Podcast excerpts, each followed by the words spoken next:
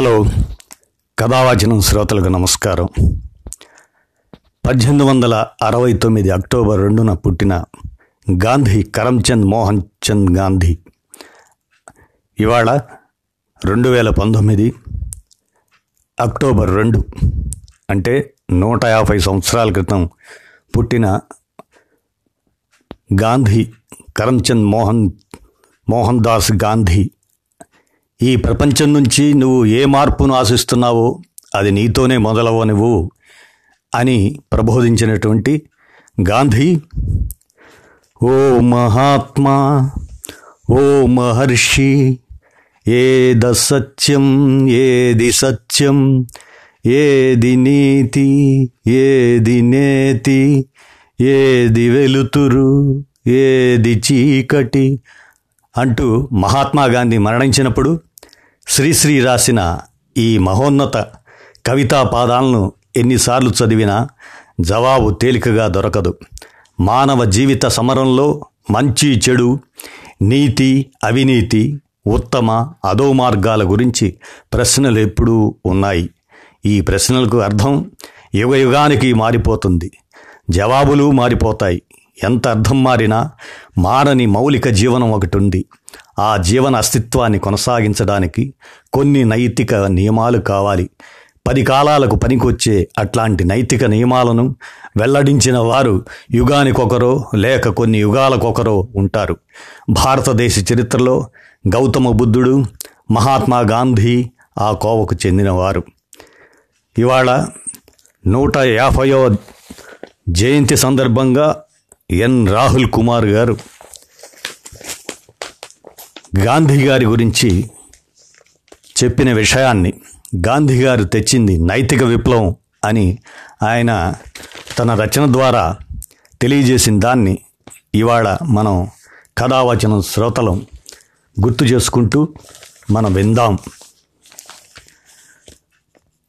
రెండున్నర వేల సంవత్సరాల నాడు బుద్ధుడు ధర్మపదం అదే దమ్మపదం ప్రకటించాడు. మానవుడే చరిత్రకు సూత్రధారి. తన మీద తాను నిరంతరం పోరాటం ద్వారా సత్యాన్ని కనుగొంటాడు. గురువులో దేవుళ్ళో దేవతలో మనిషికి సహాయం చేయలేరు. బయట శక్తుల సహాయంతో నిజమైన జ్ఞానం లభించదు. మనిషికి మనిషే కేంద్రం. కోరికలే దుఃఖాలకు కారణం. ఆ కోరికలను విశ్లేషించుకొని సరైన దారిలో నడిచే వివేచన మనిషికి ఉంటుంది. ఆ వివేచనను తట్టి లేపటాన్ని ఏ మనిషికి ఆ మనిషే చేయాలి? ఇది ధర్మపదం సారాంశం. ఈ విషయాలకు కాలం చెల్లటం అంటూ ఉంటుందా? అన్ని కాలాలకు వర్తించే సార్వకాలీన సత్యం వీటిల్లో లేదా? దశాబ్దాల క్రితం మహాత్మా గాంధీ చెప్పిన వాటిల్లో ఇటువంటి సార్వకాలీన సత్యాలు చాలా ఉన్నాయి. ఆ సత్యాల సారాన్ని గ్రహించటానికి ఎడతెగని పరిశోధనలు సాగుతూనే ఉన్నాయి.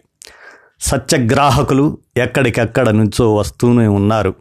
దేశ దేశాల్లో నియంతృత్వాలకు భావదాస్యానికి దౌర్జన్యాలకు సంకుచిత ధోరణులకు వ్యతిరేకంగా పోరాడుతున్న శక్తులకు గాంధీ స్ఫూర్తిని కలిగిస్తూనే ఉన్నారు. బ్రిటిష్ వారి నుంచి స్వాతంత్రం పొందటానికి గాంధీ ప్రాధాన్యం ఇచ్చారు. అది నిజమే కానీ ఆయన దృష్టిలో అది గొప్పది కాదు. స్వరాజ్యానికి మనం అర్హతను సంపాదించుకోవటమే ముఖ్యం. రకరకాల చెడుగుల వల్ల ఆ అర్హతను మనం కోల్పోయాం. తెల్లవాళ్ళ స్థానంలో దేశస్థుల పాలన రావటం కష్టమైంది కాదు. అంతకంటే మనలో రావాల్సిన నైతిక విప్లవం ఎన్నో రెట్లు కష్టతరమైంది. అది రాకుండా రాజకీయ స్వాతంత్రాన్ని తెచ్చుకున్న పెద్ద ప్రయోజనం ఉండదు. అందుకే ఆయన రాజకీయ పదవులకు పెద్ద ప్రాధాన్యం ఇవ్వలేదు. తను కావాలనుకుంటే ఏ పదవైనా వచ్చేది. కోర్కెల్లో సంయమనం అహింసాయుత జీవితం మానవ సౌహార్దం సత్యాన్వేషణ ఈ నైతిక విప్లవంలో కీలకమైనవి. ప్రకృతిని జయించటం అవధులు లేని అభివృద్ధిని సాధించటం రెండు వందల యాభై ఏళ్ళుగా అన్ని సమాజాలకు ఆదర్శంగా ఉంది. కోరికలు పెరుగుతూనే ఉంటాయి. వాటిని తీర్చుకుంటూ పోవాలి. కోరికలన్నీ భౌతిక వస్తువుల చుట్టూ తిరుగుతాయి. కాబట్టి భౌతిక వనరులను ఎడాపెడా ఉపయోగించాలి. మొత్తం ప్రకృతే మనిషికి దాసోహం అవ్వాలి. జంతు వృక్ష సంపద మనిషికే ఉపయోగపడాలి. మన కోరికలు తీర్చుకునే క్రమంలో వందల వేల జంతు వృక్ష పక్షి జాతులు అంతరించినా పర్వాలేదు. అలా అంతరించడం ప్రగతికి సూచికలు. ఎవరన్నా ఇదేంటని ప్రశ్నిస్తే వారు ప్రగతి వ్యతిరేకులు. ఈ ఆలోచనను గాంధీ ప్రశ్నించారు. ప్రకృతి మన అవసరాలను తీర్చటానికే ఉంది. మన దురాశను అవధుల్లేని కోరికలను తీర్చటానికి కాదు. అందుకే మితిమీరిన పారిశ్రామికీకరణను గాంధీ వ్యతిరేకించారు. పాశ్చాత్య దేశాలను ఆదర్శంగా తీసుకునే చాలామంది నాయకులకు ఇది రుచించలేదు. కానీ పంతొమ్మిది వందల డెబ్భైల తర్వాత పర్యావరణ చైతన్యం పెరిగిన తర్వాత అవధుల్లేని అభివృద్ధి గురించి ప్రశ్నలు మొదలయ్యాయి. ప్రకృతి వనరులన్నీ పరిమితమే. కాబట్టి కోరికలు అందుకు అనుగుణంగా ఉండాలనే వాదన ఇప్పుడు బలంగా వినిపిస్తుంది. మనిషితో పాటు సమస్త జంతు జీవజాలానికి ప్రకృతిలో జీవించే హక్కు ఉందన్న చైతన్యం పెరుగుతుంది. వాతావరణ ఒప్పందాలు కాలుష్య నియంత్రణలు అభయారణ్యాలు అందులో భాగమే. స్మాల్ ఈజ్ బ్యూటిఫుల్ పుస్తకాన్ని రాసి ఎందరెందరో ఆలోచనలు ఒక కుదుపు కుదిపిన ఈఎఫ్ షుమాకర్పై బుద్ధుడి గాంధీ ప్రభావం ఉంది. అందుకే గాంధీ గురించి ఇప్పుడు మనం ఆలోచించటం అంటే మన భవిష్యత్తు గురించి మనం ఆలోచించుకోవటమే. గాంధీ ప్రబోధించిన హింసా సిద్ధాంతం చాలా లోతైంది. హింసతో దేన్ని సాధించినా దాన్ని హింసతోనే కాపాడుకోవాల్సి వస్తుందన్నదే ఆయన ప్రతిపాదన. హింసతో సాధించింది హింసతోనే ముగుస్తుంది. ఇరవయో శతాబ్దంలో ప్రపంచాన్ని కుదిపేసిన హింస ఆధారిత విప్లవాలు వాటిని కాపాడుకోవటానికి హింసపై ఆధారపడి కుప్పకూలిపోయాయి. ఆయుధ బలంతో మాత్రమే సాధ్యమయ్యే విప్లవాలు నిలబడలేవని గాంధీ గట్టిగా నమ్మారు. అందుకే మనిషి కేంద్రంగా వివేచనతో వచ్చే నైతిక విప్లవాలే సమాజాన్ని ముందుకు తీసుకెళ్తాయని అలాంటివే ఎంతో కొంత విజయవంతమవుతాయని చెప్పారు. పెద్ద ఎత్తున హింసను ప్రయోగించగలిగే సాధన సంపత్తి వనరులు ఆధునిక రాజ్యాల్లో పుష్కలం. ఇరవయో శతాబ్దంలో ఏ ప్రభుత్వాన్నైనా హింసతో ఎదుర్కోవటం సాధ్యం. వ్యవస్థీకృత సమాజాల్లోని ప్రభుత్వాలను హింసతో కూలదోయటం గడిచిన యాభై ఏళ్ళలో దాదాపుగా ఎక్కడా జరగలేదు. చిన్న చితక సమాజాల్లో ఎక్కడైనా సాధ్యమైనా అవి స్థిరంగా నిలవలేదు. భారత చరిత్రను గాంధీ లోతుగా చదవలేదు. అయినా చరిత్ర సారాన్ని ఆయన తనలో ఆవహించుకున్నట్లుగా మరే నాయకుడికి సాధ్యపడలేదు. భారత చరిత్రలో హింస ఇతర సమాజాలతో పోల్చితే చాలా తక్కువ పాత్ర పోషించిందని మొట్టమొదటిసారిగా సాధికారికంగా చెప్పిన చరిత్రకారుడు దామోదర్ ధర్మానంద కౌశాంబి డిడి కౌశాంబి ఆయన. వ్యవసాయ సమాజం క్రమేపీ దేశం నలుమూలలకు విస్తరిస్తున్న క్రమంలో ఎన్నో తెగలతో సంపర్కం పెట్టుకోవాల్సి వచ్చింది. తెగలు ఒక పట్టాన తమ జీవన విధానాలను వదులుకోవటానికి ఇష్టపడవు. ఇతర సమాజాల్లో ఇలాంటి తెగలను బలవంతంగా లొంగదీసుకున్నారు. కొన్ని సందర్భాల్లో పూర్తిగా నిర్మూలించారు. లొంగదీసుకున్న తెగల సంస్కృతులను రూపుమాపారు. కానీ మన దేశంలో చాలా వరకు అలా జరగలేదు. తెగలను శాంతియుతంగా మచ్చక చేసుకున్నారు. తెగల దేవుళ్ళను దేవతలను ఉపదేవుళ్ళుగానో దేవతలుగానో చేర్చుకున్నారు. వాళ్ళ ఆచారాలను కొనసాగనిచ్చారు. తెగలను ప్రత్యేకంగా కులాలుగా స్థిరపడనిచ్చారు. అందుకే మన దేవుళ్ళు దేవతలు సంఖ్య చాలా ఎక్కువ. ఇట్లా ఒక పెద్ద చారిత్రాత్మకమైన మార్పు తక్కువ హింసతో జరిగింది. అహింస అనేది ఒక బలమైన విలువగా మన చరిత్రలో కొనసాగుతూ వచ్చింది. బౌద్ధం అదే బోధించింది. చరిత్ర మనకు అందించిన ఈ ఘన వారసత్వాన్ని గాంధీ అద్భుతంగా గ్రహించారు. మన చరిత్ర నుంచి నేర్చుకున్నదంతా మాత్రాన ఇతర నాగరికతలను సంస్కృతులను గాంధీ ఎప్పుడూ చిన్నచూపు చూడలేదు.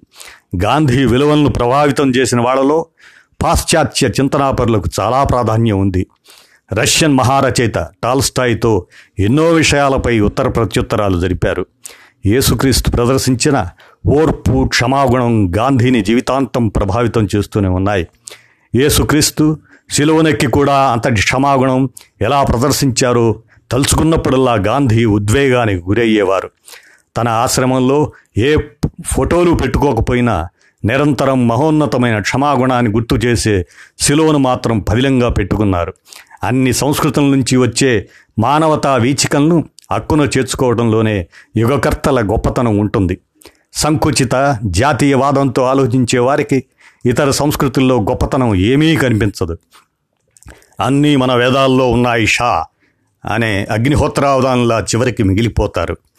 కుల వ్యవస్థపై పోరాటంలోనూ గాంధీది భిన్నమైన తీరే. కుల వ్యవస్థను అంతర్గతంగా సంస్కరించాలని ఆయన కోరుకున్నారు. అంటరానితనాన్ని తొలగించడానికి హరిజనవాడలకు సంస్కరణవాదులు తరలి వెళ్ళి అక్కడ సేవా కార్యక్రమాలను చేపడితే ఇరువైపులా హృదయ పరివర్తనం కలిగి సుహృద్భావం ఏర్పడుతుందని ఆయన నమ్మారు. హృదయ పరివర్తన రావటమే ఆయన దృష్టిలో విప్లవం కాబట్టి ఆ బాటను ఎంచుకున్నారు. చట్టాలు చేస్తే చెడు భావాలు తొలగిపోతాయన్న భావనను నమ్మలేదు. ఒక మతంపై ఇంకొక మతం ఆధిపత్యం ఒకరి గెలుపు మరొకరికి ఓటమి. గాంధీ ఇవి కోరుకోలేదు. ఆయన దృష్టిలో పరాజిత విజేత సమూహాలు ఉండకూడదు. హిందూ ముస్లింలను కలపటానికి ఆ రీతిలోనూ కృషి చేశారు. విజేత పరాజిత మనస్తత్వాలు ఉన్నంతకాలం వైషమ్యాలు రాజుకుంటూనే ఉంటాయి. అవి లేకుండా చేయడానికి ఎన్నో మెట్లు దిగారు. మత ప్రాతిపదికపై దేశ విభజన తప్పదని కాంగ్రెస్ తుది నిర్ణయానికి వచ్చిన తర్వాత భార హృదయంతోనే దాన్ని అంగీకరించారు. విజేత పరాజిత మనస్తత్వాన్ని నిలువెల్లా ఆవహింపజేసుకున్న వ్యక్తి చేతిలో చివరికి మహాత్ముడు నేలకొరిగారు. గాంధీ జీవితాంతం పరితపించిన విలువలను తూకపురాళ్ళుగా తీసుకొని మనం ఎక్కడున్నామో అంచనా వేసుకుంటే విషాద దృశ్యమే కనబడుతుంది. పర్యావరణ విధ్వంసం మత దురహంకారం కులతత్వం విజృంభిస్తున్న గాడ్సే ఆలోచన ధోరణి విపరీత సైనిక వ్యయం తారాస్థాయికి చేరుకుంటున్న అసమానతలు బలహీన వర్గాలపై దాడులు వేల కోట్లలో ఎన్నికల ఖర్చులు వెచ్చలవిడి మద్యం వాడకం చూస్తుంటే గాంధీ ప్రబోధాల నుంచి నవభారత్ చాలా దూరం జరుగుతున్నట్టు తెలుస్తుంది. ఆ దూరాన్ని తగ్గించడానికి మరో సైద్ధాంతిక ప్రత్యామ్నాయ మార్గం కరుచూపు మేరలో లేదు. తరాలు మారినా తిరిగి తిరిగి గాంధీ లేవనెత్తిన మౌలిక నైతిక ప్రశ్నల వైపు వెళ్ళడం తప్పటం లేదు. అందుకే గాంధీ ప్రతి ఆశయం వక్రీకరణకు వికృతీకరణకు గురవుతున్న సమయంలో మనం ఏది సత్యం ఏది అసత్యం ఏది వెలుతురు ఏది చీకటి ఏది నీతి ఏది నేతి అని ఘోషిస్తూనే ఉండాలి. నైతిక పరివర్తనకు లోనవుతూనే ఉండాలి. మహాత్ముడికి అంతకంటే ఘననివాళి ఏముంటుంది? ఈ నూట యాభైవ జయంతి సందర్భంగా ఆయన తలుచుకోవటం మన కథావచన శ్రోతలకు ఒక నైతిక బాధ్యతగా గుర్తించాలని మనవి.